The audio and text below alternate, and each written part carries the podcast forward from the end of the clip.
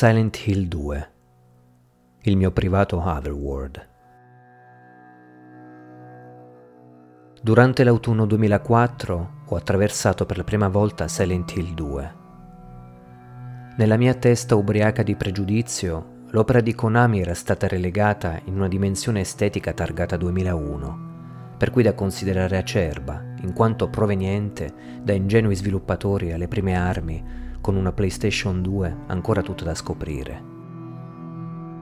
La spessa banda argento della mia versione di Director's Cut, poi, che circondava la cover nera originale, rimpicciolendola e regalandole un'impressione da seconda scelta, contribuiva fortemente al mio bias.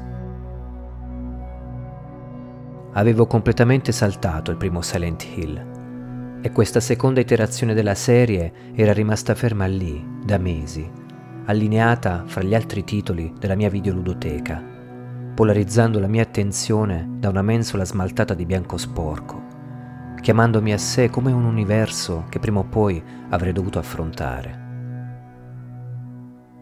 Non avevo la minima idea di dove mi avrebbe condotto, tantomeno la mia curiosità al tempo presagiva sentori di quello che poi avrei ricordato come uno shock. L'impatto con un costrutto digitale che faceva delle proiezioni mentali in una dimensione infernale il proprio linguaggio d'arte, nonché la prossimità con personaggi finzionali intensificata dalla traslazione metaforica dei loro drammi in aberrazioni interattive, erano istanze che mai prima di allora avevo sperimentato. Silent Hill 2 era la sporcizia del suo filtro grafico, la patina nervosa che disturbava i suoi ambienti psicotici, la sensazione di rarefazione e di metafisica sospensione data dalla sua nebbia che danzava oltre lo spesso pannello di vetro convesso di un televisore CRT. Silent Hill 2 era il ricettacolo degli irrisolti e dei rimorsi dei suoi personaggi trasformati in punizioni autoinflitte. La repressione sessuale tradotta negli accoppiamenti di manichini disarticolati la persistenza di memorie colpevoli, generanti allucinazioni e concrezioni di mostruosità da affrontare nella forma di nemici fisici e mentali.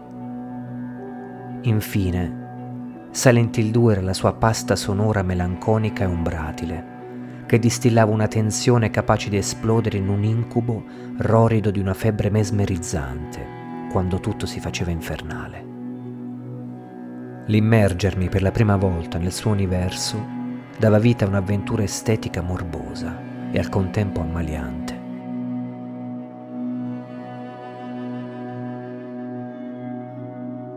Ma esiste una consapevolezza che più vividamente ritorna indietro quando penso al mio primo attraversamento di Silent Hill 2 pur non avendo mai vissuto un'esperienza di mondo buona a comprendere cosa potesse intimamente significare la disperazione che conduce ad un omicidio coniugale. In quel periodo io vivevo ambiti di vita nei quali la malattia agiva da oppressore, imprigionando e degenerando ogni cosa.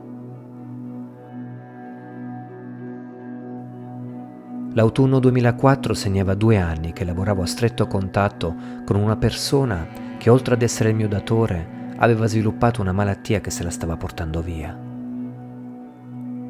Dopo un primo intervento chirurgico che le aveva permesso di rientrare al suo posto di comando e dopo aver orgogliosamente rifiutato ogni supporto psicologico specializzato, questa persona aveva iniziato a utilizzare gli spazi lavorativi per sfogare il proprio livore esistenziale, obbligando i suoi collaboratori a fronteggiare i suoi sbalzi d'umore a bere i rigurgiti delle sue rivendicazioni acide, a farsi carico dei suoi stati d'animo alterati all'interno di un luogo in cui tutti erano assunti con contratti di collaborazione periodicamente da riconfermare.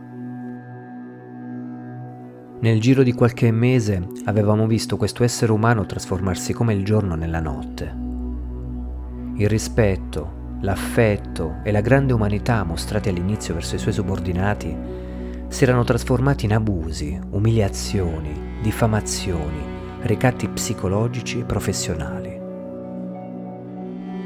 A tutti era divenuto evidente come le sue trasformazioni caratteriali, le sue direttive isteriche e le sue pretese nevrotiche provenissero da una mente ciclotimica, fuori ormai da ogni grazia e stabilità. ma che un luogo di lavoro venisse sfruttato come uno spazio di sfogo e rivendicazione personali, non scalfiva minimamente un consiglio di amministrazione, il quale, preoccupato solo di non assumersi responsabilità dirette e di continuare a vedersi garantiti i propri tornaconti privati, permetteva a tale persona di accentrare ogni potere e di perseverare nell'esercitare un principio di controllo malato. Col passare dei mesi la prossimità e l'intimità con le disforie di questa persona erano divenute sfiancanti. Una sua diffidenza, il minimo sospetto verso qualcuno, erano sufficienti per condurre a una ritorsione, a un ricatto personale. Così come una parola captata, una risata echeggiante dietro una porta, un vestito a sua detta troppo rivelatore uno sguardo mal interpretato, generavano in lei scenari mentali che potevano sfociare nella diffamazione, nella distruzione reputazionale, sino alla non riconferma o alla rescissione di contratto. Sballottati tra le responsabilità professionali e le sue macchinazioni malate, non era difficile vedere frotte di collaboratori precari aggirarsi tra le stanze come gatti terrorizzati. A volte, spinto da uno slancio di umanità, nell'assistere a questa persona che malediceva l'universo creato per poi esplodere tra livore e lacrime, mi ritrovavo solo con lei nel suo ufficio, alla ricerca delle parole giuste per confortarla. Trascinato da forti sentimenti di pietà, un pomeriggio mi ero naturalmente ritrovato a stringerle una mano, ad avanzare un gesto fisico di contatto per farle sentire la mia vicinanza e per calmarla, ritrovandomi anch'io a lacrimare. Ciò di cui al tempo non mi rendevo conto era come il mio piccolo posto di lavoro fosse divenuto la materializzazione dell'Otherworld di Silent Hill, un piano di esistenza generato da una malattia subdola che infettava la realtà. Era un'invasione di una dimensione da parte di un'altra dimensione, un limbo modellato dalla mente di un essere umano che dava vita, come puoi avere trattato in una delle riflessioni presenti nel volume 2 di Ludens, Memorie, ad uno sconfinamento psichico. Nell'autunno del 2004, diviso tra la giustificazione, l'umana comprensione e lo sfinimento mentale, in qualità di impiegato per una piccola impresa, esattamente come il nostro James Sunderland, io sentivo di stare per crollare. L'esperienza di vita che registravo al lavoro era divenuta il contatto sensibile, umano e antropomorfizzante che stabilivo con le narrazioni messe su da Silent Hill 2. Nessun'altra iterazione della saga di Konami avrebbe mai più aperto un rapporto così intimo con parti esperienziali della mia biografia personale.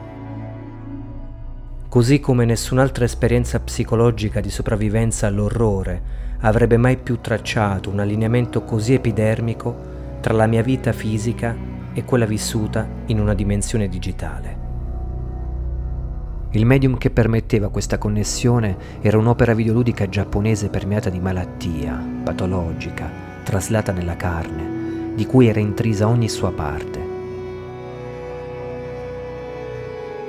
Tornando dall'ufficio, chiudendomi nel buio della mia stanza e attraversandola, io sguazzavo in questa malattia, incorporavo questa malattia, realizzavo James Sunderland quale simulacro circondato da un'oppressione che prima o poi sarebbe esplosa data la sua incapacità di ammettere, incamerare e sostenere la coscienza di ciò che aveva compiuto.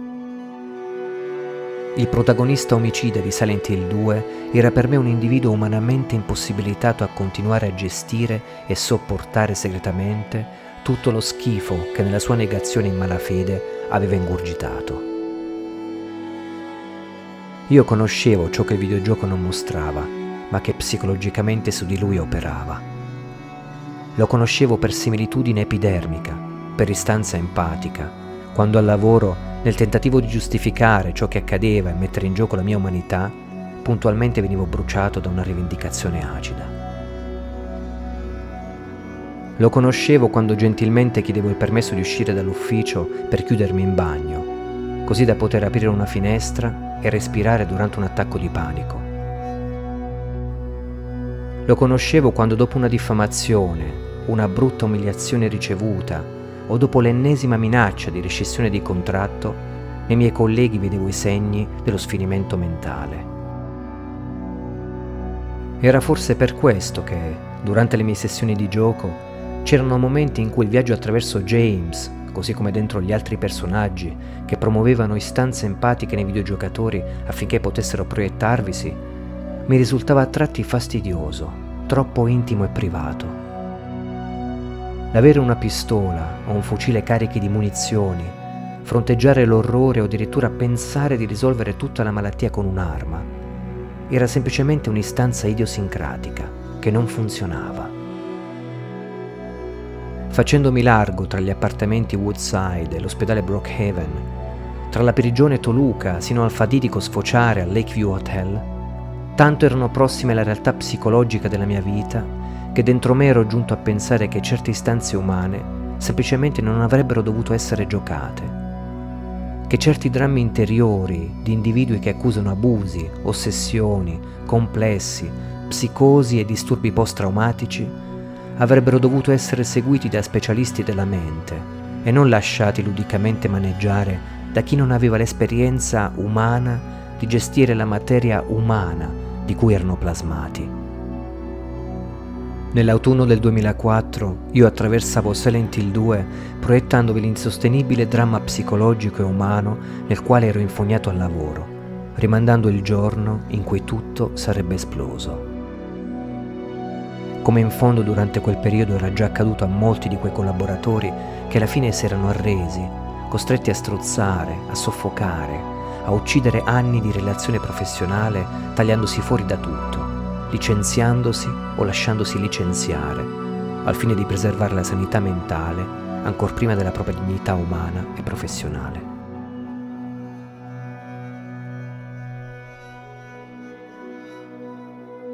È stato sul finire dello stesso anno quando anch'io, pseudo James Sunderland vivente in questa dimensione materiale, alla fine ho abdicato. Nessun finale live rebirth, dog o UFO alla fine della mia avventura professionale. Nessun sentimento di vendetta, nessuno infine è stato fatto fuori, fisicamente parlando. Ma molte delle cose che in anni di relazione umana e professionale avevo costruito e curato con dedizione e amore sono morte dentro, soffocate per insostenibilità.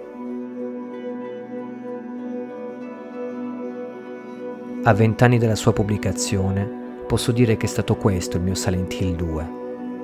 Un'opera che a buon diritto posso definire il mio Otherworld privato.